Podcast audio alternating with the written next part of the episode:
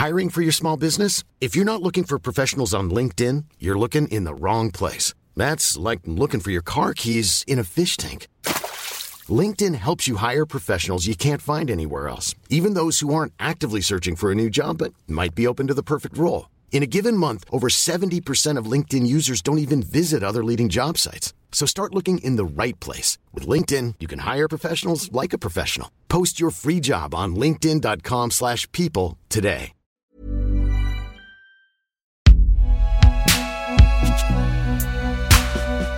Un podcast Binge Audio. Grève des femmes Suisse Repetita, épisode 2. Les femmes bras croisés, le pays perd pied. Retour sur la grève de 1991. Quand j'ai appris que je suis née en 1990 et qu'en 1991, euh, à Appenzell, Rhône intérieur, les femmes n'avaient pas le droit de voter au niveau cantonal, mais j'ai eu envie de m'arracher la tête. Enfin, je trouve que c'est complètement dingue. Et puis, en me rendant compte de ça, je me suis dit, mais c'est pas possible. J'ai grandi dans, un, dans, un, dans un pays archaïque, quoi. Et puis, d'imaginer qu'on a dû se battre pour obtenir euh, le, droit de, à l'avortement qui est arrivé en 2002, ou bien le congé maternité qui est arrivé en 2004. Ou... Enfin, je me suis rendu compte qu'en fait, on a obtenu des droits hyper tardivement, quoi. Enfin, et que toujours les femmes ont obtenu des droits en luttant. On connaît mal l'histoire des luttes des femmes pour leurs droits. Elle n'est pas transmise, pas enseignée à l'école, pas montrée dans les films ou à la télévision. Alors très vite, tout est oublié. Moi, c'est en préparant ce documentaire que j'ai appris qu'en Suisse, en 1991, en 91, il s'était passé quelque chose d'exceptionnel, une énorme grève féministe. Plus de 500 000 femmes étaient descendues dans la rue. C'est comme s'il y avait eu 5 millions de Françaises qui défilaient. Ce sont ces luttes qu'on veut vous raconter dans cet épisode. Comment est-ce qu'elles ont été rendues possibles? Mais avant, c'est important de comprendre dans quelles conditions ont vécu les femmes en Suisse. Vous allez entendre les récits de Geneviève, Marina, Monique, Annette et Françoise. Elles avaient 20 ans dans les années 60 et 70. Et il faut savoir que la Suisse a été un des derniers pays au monde où les femmes ont obtenu le droit de vote. C'était en 1971. Euh, je, garde un souvenir particulier lorsque nous avons reçu le, droit de vote. J'avais 22 ans. Mon père m'avait préparé ma liste en me disant pour qui je devais voter. J'ai déchiré la, liste, bien entendu. Euh, lorsque je me suis mariée, euh, mon mari était encore étudiant. Je devais avoir son autorisation pour ouvrir un compte en banque. Alors que je gagnais ma vie et que lui était étudiant, je ne pouvais pas ouvrir un compte en banque. Puis alors la discrimination salariale, je gagnais euh, 1500 francs à 2000 francs de moins que des gens qui avaient fait les mêmes études que moi à travail égal. Donc euh, il y avait bien des, des raisons de, de, de, me révolter. Je m'excuse de revenir à votre âge, mais étant donné que vous avez bientôt 70 ans, mm -hmm. que nous sommes en 2019, mais que l'avortement n'a été dépénalisé dans la loi qu'en 2002, oui. ça voulait dire quoi dans la vie des femmes avant 2002 L'avortement était interdit dans le code pénal, sauf en cas de grave danger pour la santé de la mère ou de l'enfant à venir. Tout résidait dans l'interprétation du mot santé de la mère. Les cantons les plus libéraux l'interprétaient comme bien-être physique, psychique et social selon la définition de l'OMS. Et donc dans certains cantons, l'avortement n'était pas pénalisé, mais il devait évidemment être autorisé par un avis conforme donné par des médecins. Et dans d'autres cantons, alors c'était juste interdit. Je veux dire, ça ne se faisait pas. Parfois, les femmes, elles prenaient le train et elles allaient dans le canton d'à côté.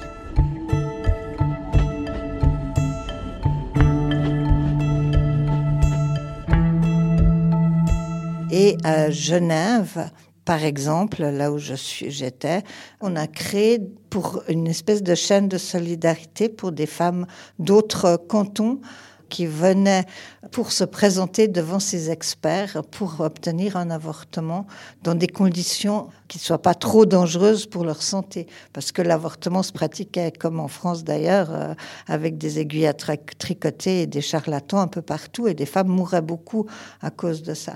Donc euh, nous, on organisait justement une filière qui permettait aux femmes de venir se faire faire un avortement et elles le faisaient souvent en cachette de leur mari et donc repartaient le soir même en reprenant le train toute seule. Euh, moi, ça m'a beaucoup marqué. J'étais très jeune à l'époque et de voir ce désarroi de ces femmes qui devaient, à qui on devait, euh, qu'on devait préparer à pleurer devant des hommes qui, en blouse blanche qui les écoutaient puis qui décidaient si oui ou non elles y avaient droit. Et c'était, c'était très, très émouvant et c'est clair que ça m'a rendu euh, euh, férocement pour l'avortement libre et gratuit. Vous êtes enceinte à 19 ans C'était vraiment, vraiment pas prévu. Hein. La seule sortie que je voyais, c'était de, c'était d'épouser le père de l'enfant. Et être mère célibataire, c'était pas un choix possible non plus. j'aurais fait comment? Je serais restée chez mes parents avec ce bébé qui était quasiment une preuve de péché. C'était pas possible pour moi. J'avais pas de formation professionnelle, j'avais un bac, mais je pouvais pas gagner ma vie comme ça avec un bac. Et comment j'allais gagner ma vie avec un bébé quand il n'y a pas de structure d'accueil pour les enfants? Une des choses qui menaçait euh, les mères célibataires à l'époque, si elles ne se mariaient pas, c'est que l'État nomme un tuteur pour euh, l'enfant. C'est-à-dire que la mère était là, mais on la considérait comme insuffisamment capable de s'occuper, et dès lors, l'État nommait un tuteur qui allait être responsable pour euh, le devenir de cet enfant. Elles étaient un complément de l'homme. D'accord? Alors, ma foi, si on a, si on a que le complément et pas la partie centrale, ça vaut rien. Mes parents, pendant un moment, euh, comme beaucoup de couples, étaient en crise et sont partis en instance de divorce.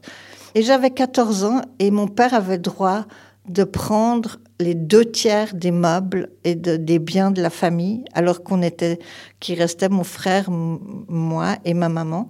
On était donc trois. Lui, il était tout seul et il avait droit aux deux tiers des biens. Et ça, c'est quelque chose qui m'a fasciné et qui m'a révolté profondément.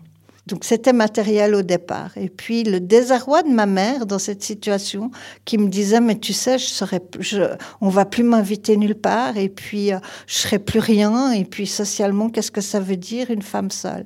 Et de voir ma mère dans cet état qui était une femme assez indépendante et qui avait son franc parler de la voir se liquéfier à l'idée de se retrouver seule et puis, on cherchait les torts à l'époque dans un divorce. Et parmi ça, parmi les torts, il y avait le fait de mal tenir son ménage.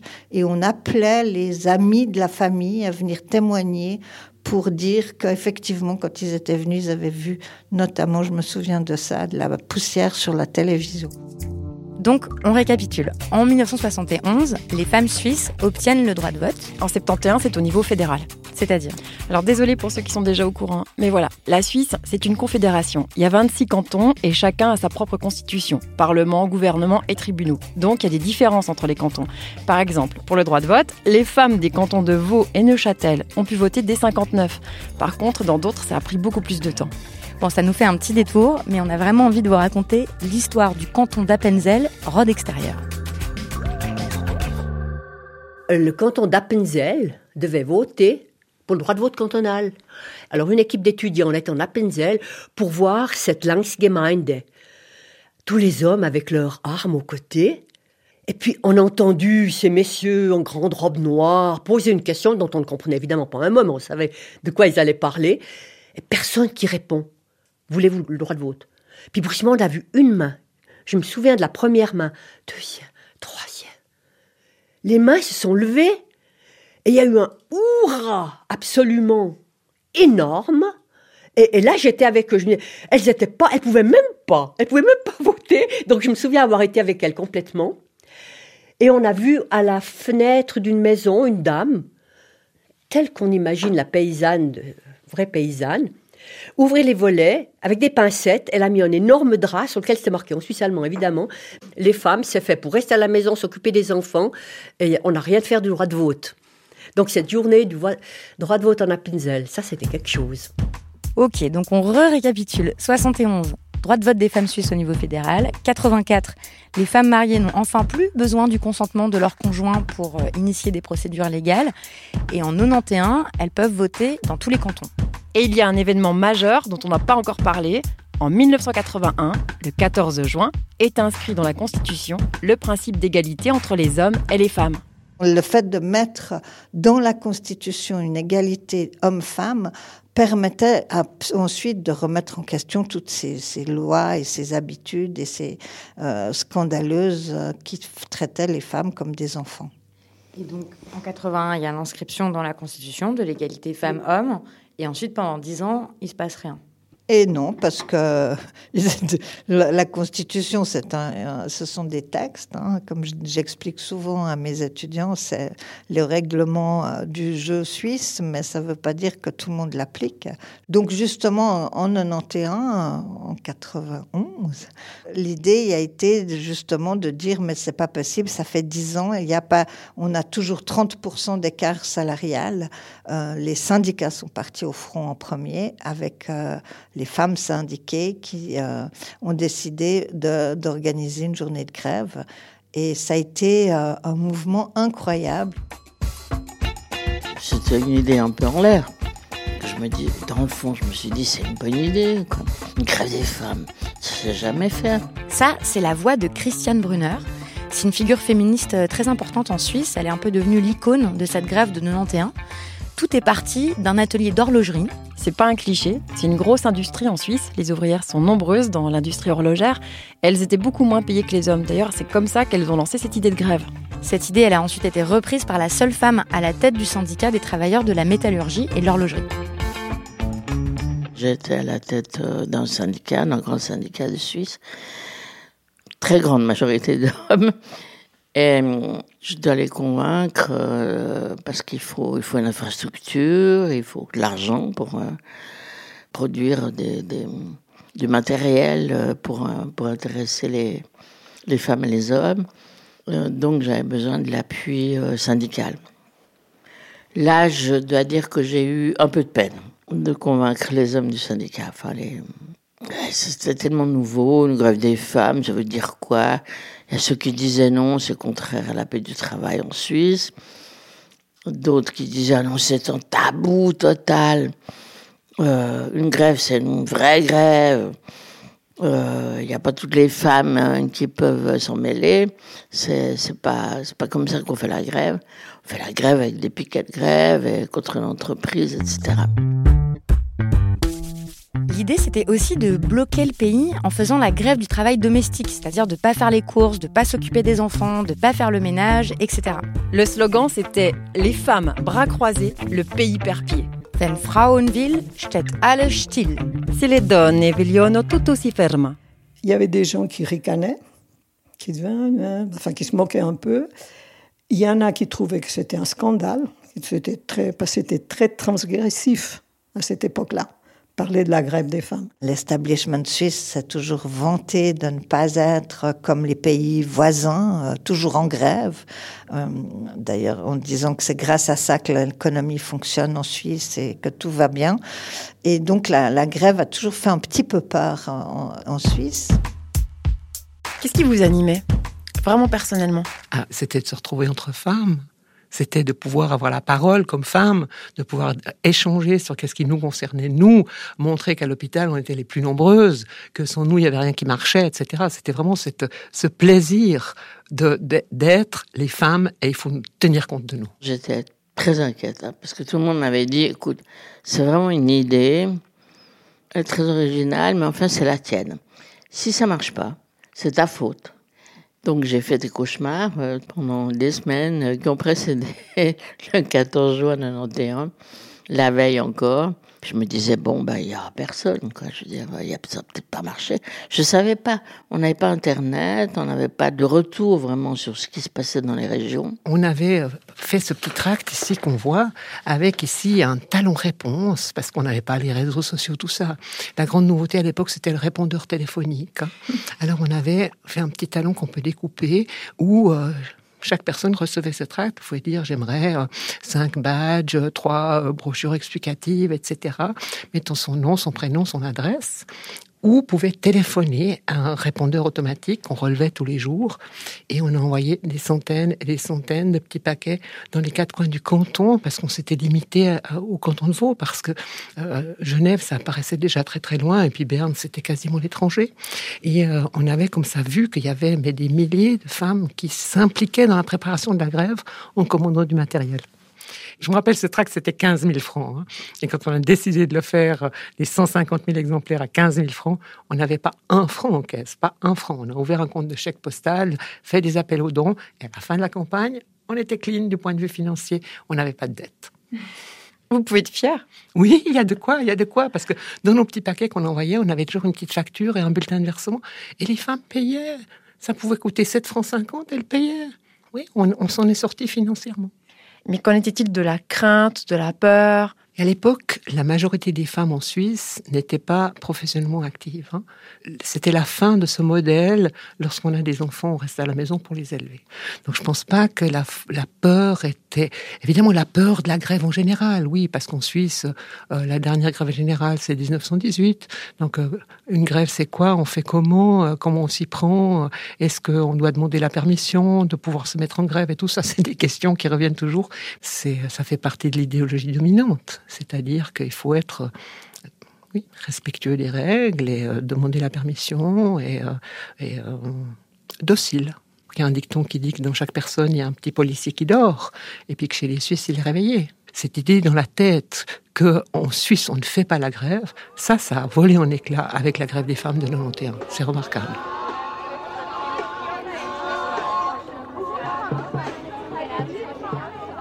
Le jour du 14 juin, j'avais dormi à Berne, je suis sortie dans la rue, je me dis qu'est-ce que je fais? S'il n'y a personne. Et j'ai vu des tas de femmes euh, habillées en fuchsia. On a symbolisé notre grève par une image de femme qui a les bras croisés. C'est une manière de dire que les femmes aujourd'hui, y compris à la maison, ne travailleront pas et confieront soit la garde des enfants ou les tâches ménagères à leurs conjoints ou compagnons. Les balais ont déserté les demeures helvètes pour accompagner une manifestation au rose fuchsia du plus bel effet contestataire dans les rues de Genève. Alors j'ai le souvenir d'une journée très colorée et très artistique, très créative, ce qui sortait beaucoup du quotidien. Avec euh, un groupe de femmes du quartier, on avait investi une place que nous avions euh, décorée en mettant euh, des fils où pendaient toutes sortes de lessives. Mais c'était magnifique parce que toutes les femmes étaient, enfin il y avait beaucoup de femmes qui étaient en fuchsia, en rose, il y avait des, des voitures qui étaient roses, enfin c'était extraordinaire. À la Chaux-de-Fonds, des rues ont été rebaptisées. Par exemple, la rue Numadro est devenue la rue Marie-Junet, la dernière femme exécutée pour sorcellerie dans la région. Dans un restaurant de Fluellen, les clients masculins ont préparé le repas pour le personnel féminin. Ce ne sont que des exemples parmi d'autres de très nombreuses manifestations et ce n'est pas fini. Alors il y a eu des, des pique-niques euh, à beaucoup d'endroits. Il y a des endroits où il y a eu des arrêts de travail, d'autres euh, des petites pauses. Sauvage pour justement manifester, bien prouver qu'on fait la grève. Parce qu'en fait, il y a eu des pressions pour que vous fassiez pas cette pause. Oui, c'est-à-dire qu'ils nous ont, ils nous ont dit que si on faisait la, grève, ils supprimaient les primes. Hein. Bon, au premier abord, ils ont dit qu'ils nous, qu'ils mettaient, ceux qui faisaient la grève, ils restaient une semaine à la maison qui ne payaient pas. Et puis moi, je me suis renseignée justement chez, au syndicat Martini, il m'a dit qu'ils n'avaient pas le droit. Alors euh, j'ai dit au chef qu'ils n'avaient pas le droit de faire rester les femmes à la maison. Alors il a dit qu'il les primes, il pouvait les supprimer. Et puis les femmes ici, ils ont dit qu'ils s'en foutaient des primes parce qu'entre 30 et 50 francs de primes, euh, ils pouvaient supprimer, que ça faisait rien. Nous nous sommes réunis devant la, machine à café. Et puis euh, notre chef du personnel est arrivé, nous a dit qu'il avait compris que, ma foi, il fallait faire ça en dehors des heures de travail, qu'il fallait timbrer, qu'il n'acceptait pas qu'on fasse une petite revendication aux frais de la maison. Voilà. Alors euh, nous avions pris nos cartes d'embrage, nous avons timbré et nous sommes sortis. Après, j'ai été sur la place du Palais fédéral parce que à Berne, c'est là que ça se passe. Le Palais fédéral lui-même a vécu une journée mouvementée. La grève des femmes a croisé la journée des relations internationales et les manifestantes ont nargué les grenadiers bernois. Il y a de plus en plus de femmes sur cette place du Palais fédéral. Il y avait plus, de plus en plus de CRS qui étaient très paniqués par euh, l'envahissement de toutes ces femmes. J'avais peur qu'il dégazent, enfin, je veux dire. Il s'en est fallu d'un cheveu, en effet, pour que cela ne tourne au vinaigre. Les spécialistes anti-émeutes de la police bernoise étaient prêts, si besoin était, à casser de la femme. Impossible de chiffrer encore la participation des femmes au mouvement dans tout le pays, mais on peut déjà dire que ce n'était pas une journée comme les autres. Il y a eu la jonction de toutes les luttes, en fait. Euh, ce qui était clair, c'est que, bon, on pense les travailleuses, on pense les femmes au foyer, on pense les, prostituées, donc des, catégories de femmes. Mais la femme travaille euh, pour gagner sa vie euh, à l'extérieur, elle travaille à la maison, elle s'occupe des enfants, des maris, des vieux. Euh, enfin, il y a toutes les activités qui sont là. Et dans ce, mouvement de, la grève du 14 juin 91, tous ces aspects étaient ensemble. Et, ça donnait cette force de, toutes ces femmes ensemble qui, se rendaient compte de leur de leurs intérêts communs. Ça a été le 14 juin au soir on a vu tout ce qui s'était passé dans la journée, toutes les femmes qui étaient sorties, qui étaient venues dans les journaux. Il y avait des, parties euh, du journal qui n'étaient pas imprimées. C'était des articles que les femmes auraient dû rédiger, par exemple, ou d'autres journaux qui étaient rédigés entièrement par des journalistes femmes. Il y avait le présentateur de la télé qui portait un badge pour la grève des femmes. Enfin, c'était, c'était extraordinaire. On n'avait jamais imaginé que ça prendrait une telle ampleur. Parce que une chose, c'est de faire un mouvement pour le salaire, par exemple, pour une augmentation de salaire, euh, il faut le faire. Mais c'est des catégories. Tandis que là, c'était un peu le, tout qui apparaissait. Et surtout, j'ai ressenti, mais alors au niveau de la grève, c'était très clair, mais vraiment, j'ai l'impression d'avoir été traversée par la force des femmes. Mais si des femmes se mettent en mouvement, il y a tout qui, il y a tout qui bouge, et c'est réel.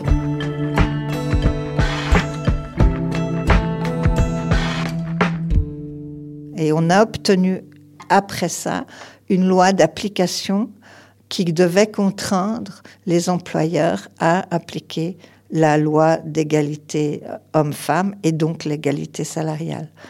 Mais voilà, c'était pas si simple. Parce que, bon, on, on a vu aussi que, une fois qu'on a fait la grève, pendant quelques années, la question des femmes était importante, publiquement. On a vu qu'il y avait plus de femmes qui arrivaient euh, du point de vue politique. Euh, bon, effectivement, finalement, on a obtenu l'assurance maternité, le droit à l'IVG. Donc il y a eu toute une série de choses. On voyait que dans, euh, dans les médias ou dans le politique, on tenait compte des femmes. Et puis peu à peu, cette importance a diminué. D'avoir vécu la grève féministe de 91 et dû attendre des années avant d'obtenir satisfaction pour certaines de vos revendications, qu'est-ce que ça vous a fait? Ça donne de la patience, voire de l'entêtement. Parce que dans la Constitution suisse, il y avait depuis 1946 une disposition qui disait que la Confédération devrait faire une assurance maternité.